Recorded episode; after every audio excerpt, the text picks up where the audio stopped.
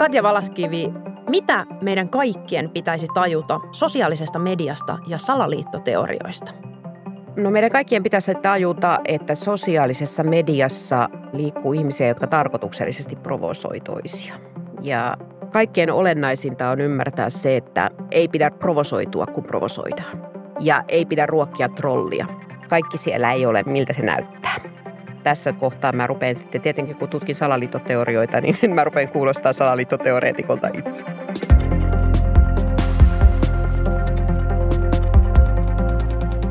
Tämä on Utelias mieli podcast, joka puhuu tieteestä tunteella.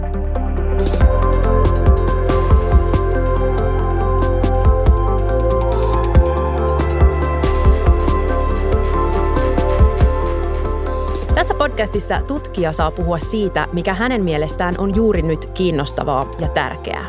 Vieraana on tänään mediatutkija ja uskonnon ja digitaalisen maailman apulaisprofessori Katja Valaskivi Helsingin yliopistosta. Tervetuloa. Kiitos. Mä oon Reetta Rönkä, tämän podcastin juontaja.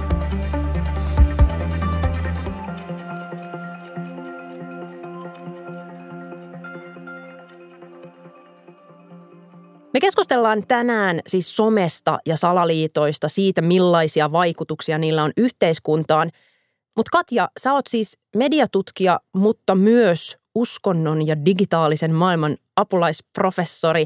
Miten ihmeessä mediatutkija päätyy teologiseen tiedekuntaan? Mä olen ollut aina kiinnostunut siitä, että miten me ihmiset niin kuin kollektiivisesti yhdessä muodostetaan käsitys maailmasta miten me yhdessä uskotaan, mikä maailma on ja miten maailmaa voi ymmärtää. Niin kuin perinteiset uskonnot ja instituutioihin kiinnittyneet uskonnot, ne on, ne on tämmöisiä niin kuin kiteytyneitä muotoja ymmärtää maailma. Ja sitten mä oon ollut erityisen kiinnostunut siitä, että miten nämä käsitykset muuttuu. Korona-aikana me on nähty aika nopeitakin muutoksia. Ja sitten erityisesti, nyt tullaan siihen mediatutkimukseen, mä oon ollut kiinnostunut siitä, että miten media on osallisena näissä muutoksissa – miten se meidän niin kuin kollektiivinen käsitys maailmasta muuttuu niin kuin nykyään aika pitkälti mediateknologia välitteisesti. Ja sen takia mä oon nyt sitten päätynyt tekemään tätä työtä ja tähän positioon, jossa mä tarkastelen uskontoa, mediaa, tätä digitaalista ympäristöä ja niiden välisiä suhteita. Millaista se salaliittoteorioiden tutkiminen niin kuin käytännössä on? Siis hengaatko sä jossain niin kuin rokotekriittisten Telegram-ryhmissä tai oletko soluttautunut mm. QAnonin nettifoorumille? Sitten, missä se tapahtuu? Joo, siis tärkeää onkin todeta, että mä siis tutkin salaliittoteorioita, e, joka käsite on tietysti pulmallinen, mutta lähdetään siitä. Mä en tutki salaliittoja, mutta mä tutkin salaliittoteorioita ja, ja tutkin niin maailmaan kohdistuvaa spekulaatiota – Meitähän on siis, minä en ole ainoa, meitä on useampi. Me muodostetaan tutkimusryhmä. Meillä on erilaisia menetelmiä. Osa tekee niin kuin tällaista niin kutsuttua laskennallista tutkimusta, eli, eli kerää niin kuin isoja määriä somedataa ja analysoi erilaisilla menetelmillä. Toiset on sitten enemmän laadullisesti liikkeellä, eli niin kuin omine silmineen ja omalla toiminnallaan tutkii ja kiertelee siellä erilaisilla foorumeilla.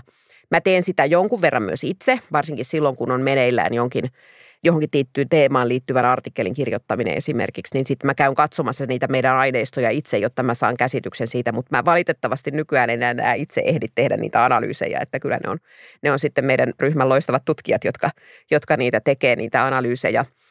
Kaikkein kiehtovintahan tietenkin on, kun pääsee sen aineiston ääreen. Joskus se on vähän kauhistuttavaa ja välillä se on vähän väsyttävääkin, mutta eikä aina ne salaliittoteorit ole kauhean miellyttäviä ja, ja siellä on niin kuin aika paljon sellaista niin kuin – ihmisen pahuuteen liittyvää asiaa, joka joskus voi olla raskasta.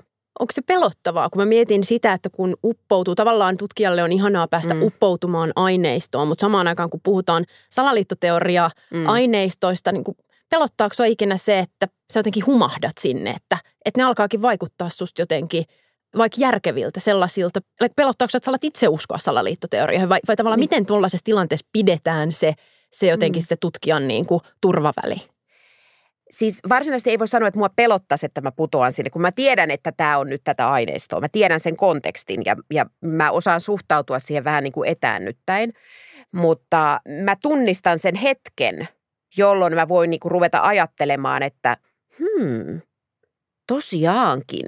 Ja mä, mä tunnistan myöskin, voin eläytyä siihen hetkeen, jossa ihminen toteaa, että hei, onko tässä jotain, ja lähtee tutkimaan sitten niinku syvemmälle ja syvemmälle. Niin sen hetken, kun joku toinen niin. ehkä vaikuttuu niin, siitä, kyllä. Mi- mitä lukee, ja mitä tulee voin eteen. vaikuttua siitä. Mä voin tavallaan vaikuttua siitä, mutta koska mulla on se ammatillinen rooli, niin, niin tavallaan pidättelen itseäni uskomasta siihen, koska mä pyrin olemaan uskomatta tavallaan, että mä suhtaudun niihin tavallaan tämmöinen, sanotaan niin kuin agnostisesti, eli niin kuin epäillen, mutta uskomatta mihinkään. Eli tämmöinen niin kuin epäilijän asenne, että mä pyrin tarkastelemaan sille ulkopuolelta sitä. Niin näin ollen mä niin kuin tavallaan kiellän itseäni humahtamasta mihinkään.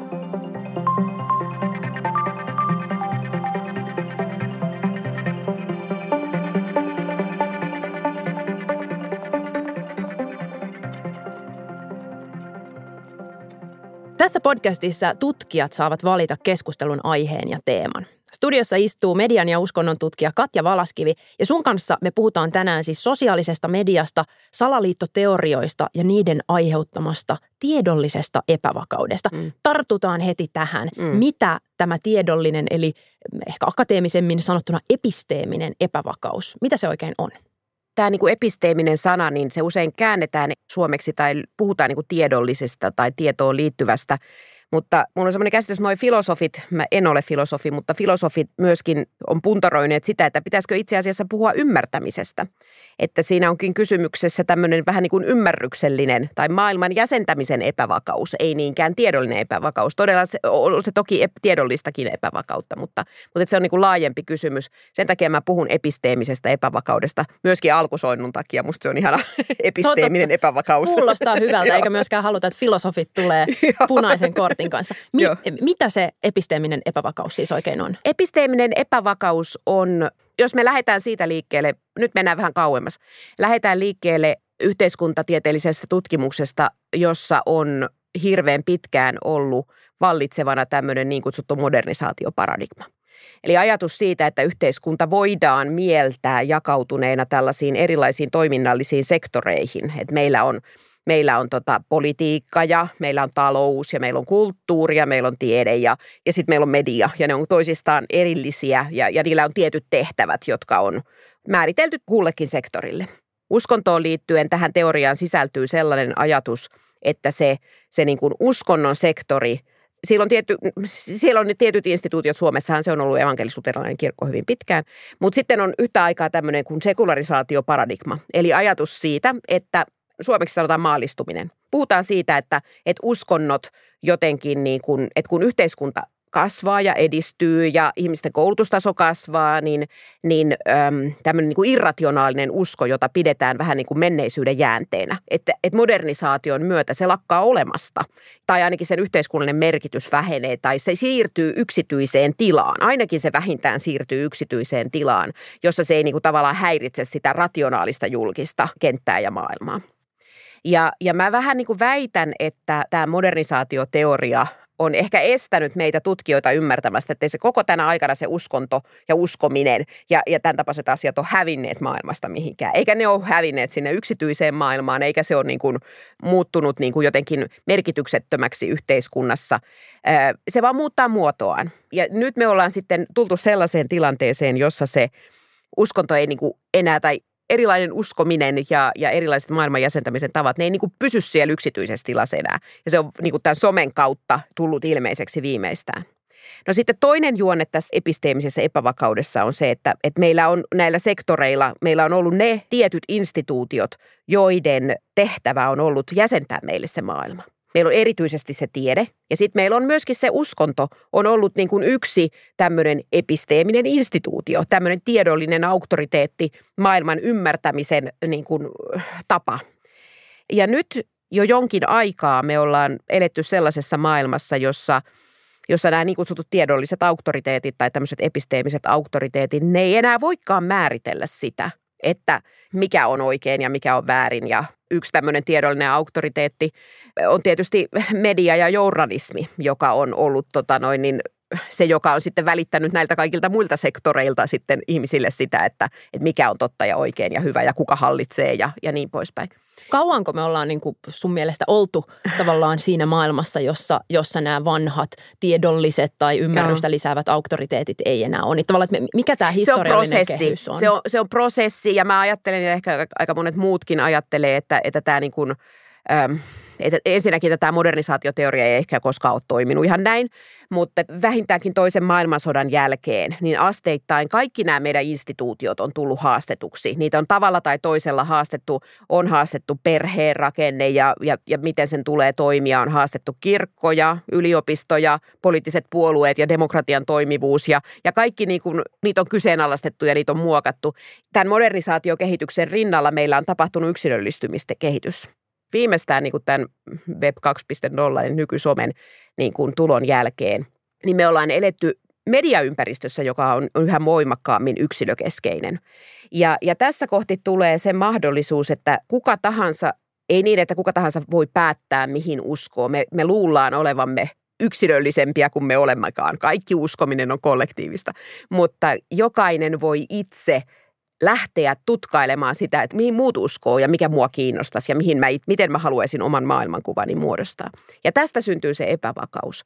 On niin paljon mahdollisuuksia lähteä eri suuntiin, että se semmoinen niin kuin kysymys siitä, että no mitä me yhdessä ollaan, muuttuu hyvin, hyvin niin kuin semmoiseksi, miten sanotaan, puhutaan rihmastoista, rihmastomaiseksi ja, ja, ja monimutkaiseksi. Ja siinä on tietenkin niin kuin hyvät puolensa – se on, siinä on hyvät puolensa, että meitä ei määräillä ja että meidän ihmisarvoa kunnioitetaan ja, ja, ja kaikki tämä on hyvää. Sen kääntöpuoli on se, että me ollaan tavattoman helposti manipuloitavissa. Mä niin mietin tässä sitä, että onko tämmöinen jonkinlainen niin uskomisen tarvevakio. Onko niin se, että, mm. että on mm. jotain, mihin uskoa, jotain, mistä mm. löytää merkitystä, että se on joku perustarve, mm. mutta sitten kun nämä auktoriteetit on jollain tavalla väistytetty tai väistyneet, mm. niin sitten sitä tyhjötä täytetään mm siitä on, on ihan psykologitkin käsittääkseni yksimielisiä, että, että ihminen hakee aina merkitystä. Ihminen hakee niin kuin ymmärrystä, laajempaa kontekstia, niin kuin sitä, sitä käsitystä siitä, että miten asiat liittyy toisiinsa. Ja, ja nyt jos me tullaan ihan tähän ihan lähimenneisyyteen ja, ja tähän korona-aikaan, niin tietyllä tavalla tämä episteeminen epävakaus on tullut tavattoman ajankohtaiseksi siksi, että se, miten me maailma yhdessä mielletään, on aina niin kuin uskonvarasta. Me yhdessä uskotaan, että maailma on jotakin. Ja maaliskuun ensimmäisellä viikolla 2020 me uskottiin esimerkiksi, että lentoliikennettä ei voi lopettaa. Ja maaliskuun toisella viikolla 2020 lentoliikenne lakkasi. Syntyi tilanne, jossa tavattoman moni asia, jotka me oltiin niin kuin pidetty varmana ja normaalina ja arjessa tavanomaisena ja meidän elämäntapaan kuuluvana, niin paljastuikin, että me olemme vain uskoneet, että näin on. Ja, ja mä, kun mä sanon, että vain uskoneet, niin tavallaan mikään ei ole vahvempaa kuin se, että me yhdessä uskotaan johonkin. Mutta silloin, kun meille paljastuu itsellemme, että tämä todellakin on niin kuin uskon varassa, niin silloin meidän on niin kuin aika inhimillistä se, että me ruvetaan kyselemään, että no mikä kaikki muu on vaan uskon varassa. Ja silloin aukeaa tämä niin kuin epävarmuus ja epävakaus.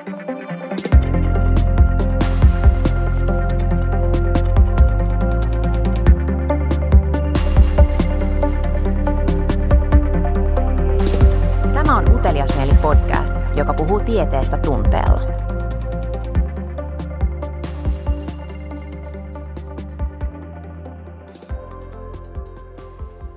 Mua mietityttää nyt se, että, että okei, että selvästi niin kuin tämä aika, että elämme sellaista aikaa, joka on jossain määrin niin kuin hedelmällistä erilaisille salaliittoteorioille. Toisaalta tämä hyvin, no en voi sanoa enää akuutti, jo pari vuotta mm. kestänyt kriisin aika mm. on omalla tavallaan hedelmällistä maaperää salaliittoteorioille. Millaisista muista niin kuin palikoista mm. salaliittoteoriat muodostuvat? No salaliittoteorioille usein on ominaista se, että ne esittää maailman hyvin mustavalkoisena, hyvän ja pahan välisenä taisteluna. Ja tämähän on aika tyypillistä monille tuntemillemme uskonnoille myös. Ja, ja, ja siis tavallaan salaliittoteorioissa on hyvin paljon erilaisia uskonnollisia piirteitä, hyvin monenlaisia uskonnollisia piirteitä. Sitä voi tarkastella uskonnollisena ilmiönä monesta näkökulmasta. Salaliittoteorioille on tyypillistä myös se, että niissä ajatellaan, että maailmassa on olemassa jokin yleensä pahantahtoinen toimijataho, joka hallitsee sellaista kokonaissysteemiä. Et siinä mielessä tavallaan se on, on niin kuin helppo selitys, että on olemassa jokin, jokin ihminen tai jou, yleensä joukko ihmisiä, jotka vetelee naruista. Ne ei välttämättä ole kaikki voipia, mutta ne, ne niin kuin pystyy suuntaamaan toimintaa, pystyy niin kuin vaikuttamaan siihen, että miten asiat etenee. Ja niillä on jokin usein vähän epämääräinen päämäärä, johon ne pyrkii, mutta se joka tapauksessa on niin kuin pahan tahtosta ja heidän niin kuin omaa etuaan hyödyttävää. Ja tämä on semmoinen niin usein käytetty salaliittoteorioiden määritelmä. Se sanahan sinänsä on ongelmallinen, kun siinä on vähän tämmöinen väheksyvä sävy ja, ja, ja kaikella tavalla mä oon, mä oon valinnut sen, että on olemassa vaihtoehtoisia käsitteitä ja, ja erilaisia tapoja yrittää puhua tästä samasta ilmiöstä. Esimerkiksi se on aika kiinnostava yksi ulottuvuus salaliittoteorioista, että voidaan ajatella, että ne on tämmöisiä maailmanhallintamyyttejä. Mm. Eli ne on niin kuin ikään kuin myytti siitä, että on olemassa jokin taho, joka hallitsee maailmaa. Mikä näiden, niin kuin, en mä nyt tiedä, ehkä voiko käyttää sanaa jotenkin just vahvojen henkilöiden, jopa henkilökulttien mm. ää, niin kuin vaikutus tai asema salaliittoteorioissa on? No toisissa se on tärkeämpi ja, ja toisissa sitten taas ei. Tää, näissä someajan salaliittoteorioiden niin kuin kierrättämisessä, niin nehän on tyypillisesti just tämmöisiä rihmastomaisia. Niin se ei välttämättä ole ketään yhtä johtajaa. On joitakin semmoisia nimekkäitä henkilöitä, jotka on lähteneet niin kuin ikään kuin – tietyllä tavalla brändäämään itseään jollakin salaliittoteoreettisella ajatuksella. Mutta siinä mielessä niin kuin nämä nettiajan äh, salaliittoteoriat eivät ole yleensä yhden henkilön ympärille rakentuvia kultteja.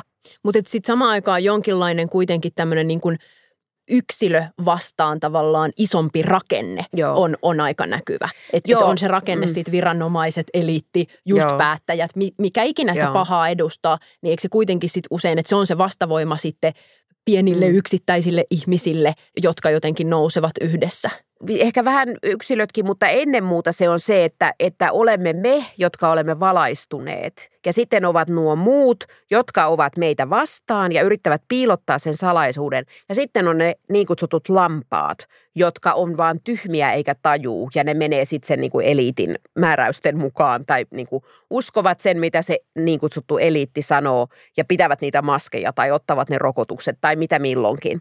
Eli siinä on usein hyvin voimakasta ja tämmöinen niin kuin me ja muut asetelma, jossa niin kuin, niin kutsutun valaistuksen saaneet, ne jotka ovat ymmärtäneet, miten maailma oikeasti toimii ja että on olemassa tämmöinen salaliitto. Ja sitten ne, jotka ovat vielä pimennossa ja niitä niin kuin johdateltavia lampaita, jotka eivät ymmärrä, mikä maailma on.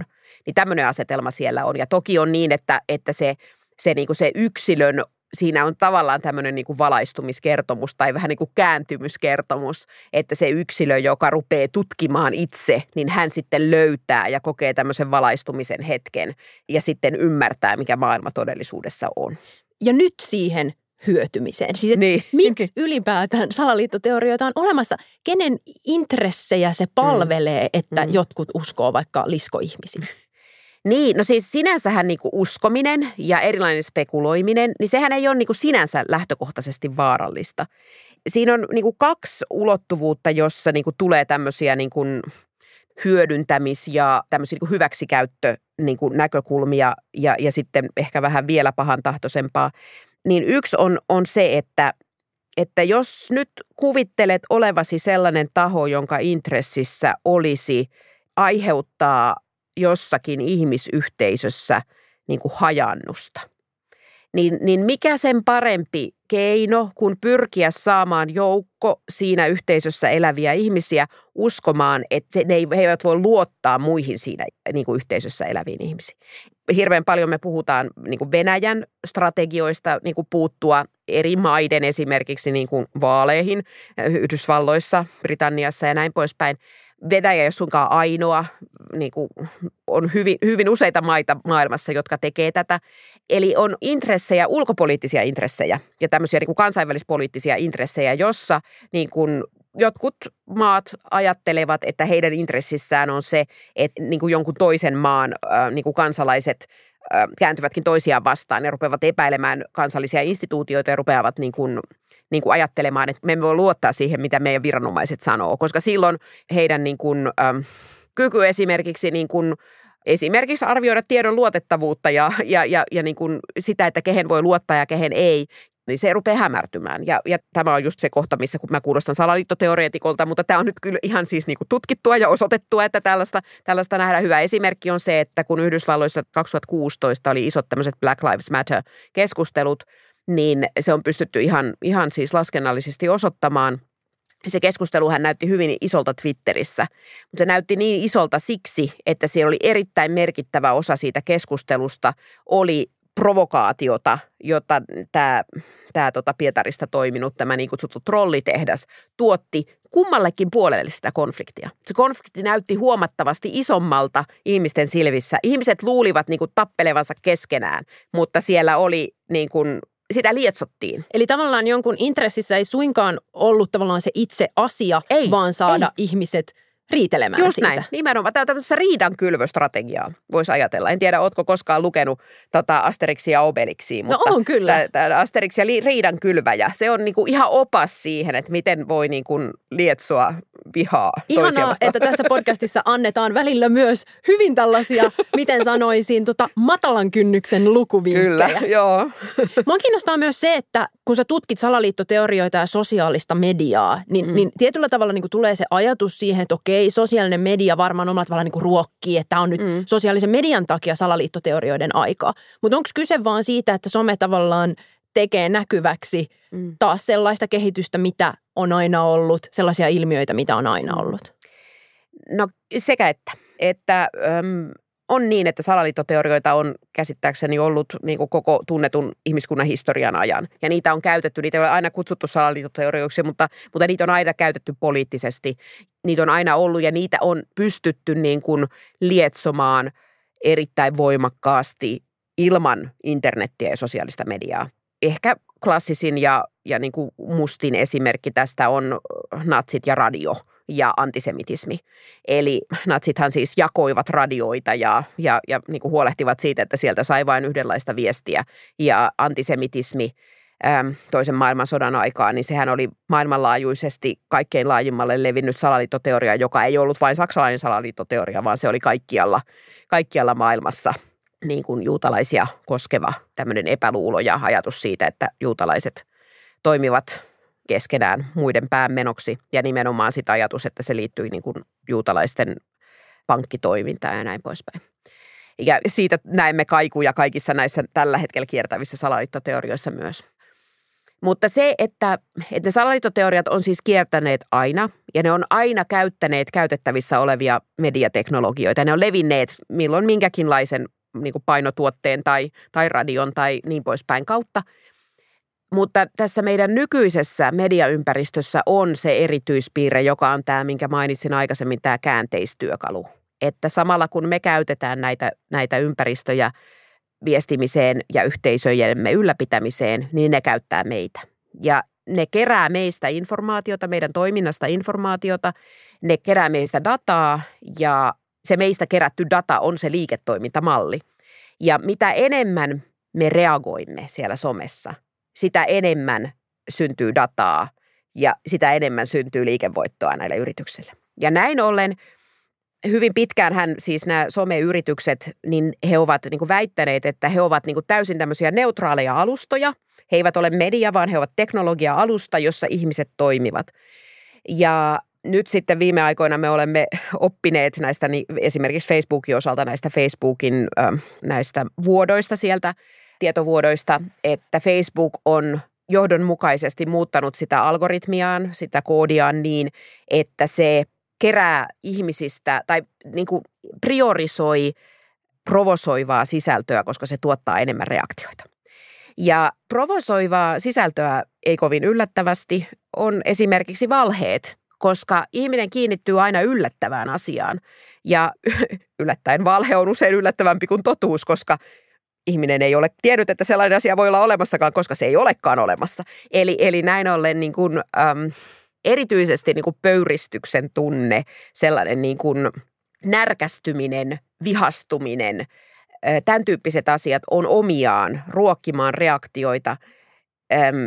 Ja sitten salaliittoteoriat ovat omiaan niin kuin leviämään laajasti siksi, että syntyy ne joukot, jotka pöyristyvät ikään kuin niin, että he, he lähtevät kierrättämään sitä kyseistä salaliittoteoriaa, että oletteko kuulleet, miten kauhistuttava ja katsokaa nyt tätäkin. Ja sitten on ne, jotka ryhtyy vastustamaan sitä.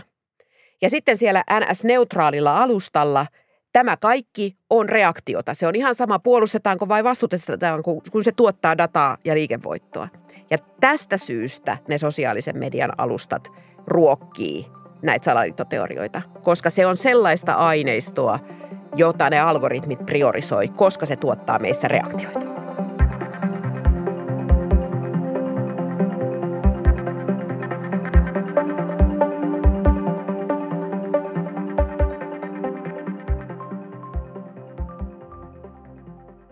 Katja, jos mä olisin juhlissa, joissa mm. mä haluaisin tehdä ihmisiin vaikutuksen mun salaliittoteoria tiedoillani, niin mikä olisi semmoinen joku hyvä lause, minkä mä voisin heittää? Tämä on aika tavallaan silleen niin semmoisille, jotka on siellä salaliittoteoriassa syvällä, niin tämä ei ole mikään juttu, mutta jos ei se keskustelukumppani ole, niin sä voit ruveta puhumaan red pillingistä. Oo. Eli, Anna mä tämmöinen jotenkin matrix. No se on nimenomaan, yes. heti ymmärsit. Eli, eli siis tämä, mä puhuin tästä heräämisen hetkestä ja tämmöisestä kääntymyksestä. Niin se red pilling on se, että, että sä pyrität saada jonkun toisen ymmärtämään, että mikä maailma todellisuudessa on. Tai että sä itse koet sen hetken, että, että tämä oli se hetki, kun mä niin kuin tulin red pillatuksi – että mä ymmärsin, että mikä se on se todellisuus siellä kaiken takana. Mahtavaa. Jos sä voisit mennä kaljalle kenen tahansa tutkijan, siis kuolleen tai mm-hmm. elävän kanssa, niin kenen kanssa menisit? No nyt mun täytyy sanoa, että tänä korona-aikana, siis koska mulla on ollut niin vähän tilaisuuksia olla mun oman tutkimusryhmän kanssa. Mm. Ja mun, mun tota, jatko-opiskelijoiden kanssa, mulla on uusia jatko-opiskelijoita ja niillä on ihan mahtavia ideoita. Mä haluaisin mennä kaljalle niiden kanssa kuulemaan niitä uusia ajatuksia, sitä mitä on tulossa, enkä joku vanhan gubben kanssa. Jos saisit Suomen tiedeministeri, niin minkä yhden asian tekisit ensimmäisenä? Yhden asian. Jos mä saisin valita yhden asian, niin mä turvaisin suomalaisten yliopiston perusrahoituksen ja vähentäisin kilpailurahoituksen osuutta. Jos susta tehtäisiin patsas tai vaikka rintakuva, mm. niin mihin sä haluaisit, että se asetetaan esille kaikkien ihailtavaksi? Ää, no meillä on siis, meidän kesämökillä on sellainen siirtolohkare, jonka kansanomainen kutsumanimi on Valaskivi. Ja meidän nimi tulee siitä. Niin mä ajattelin, että se olisi varmaan ihan hyvä ja sitten se pantaisi sinne kiven taakse, ettei sitä tarvitsisi kenenkään ihailla. Mikä sun mielestä on mediatutkimuksen historiasta semmoinen kaikista kiinnostavin hoksaus – hmm. joka on koskaan tehty?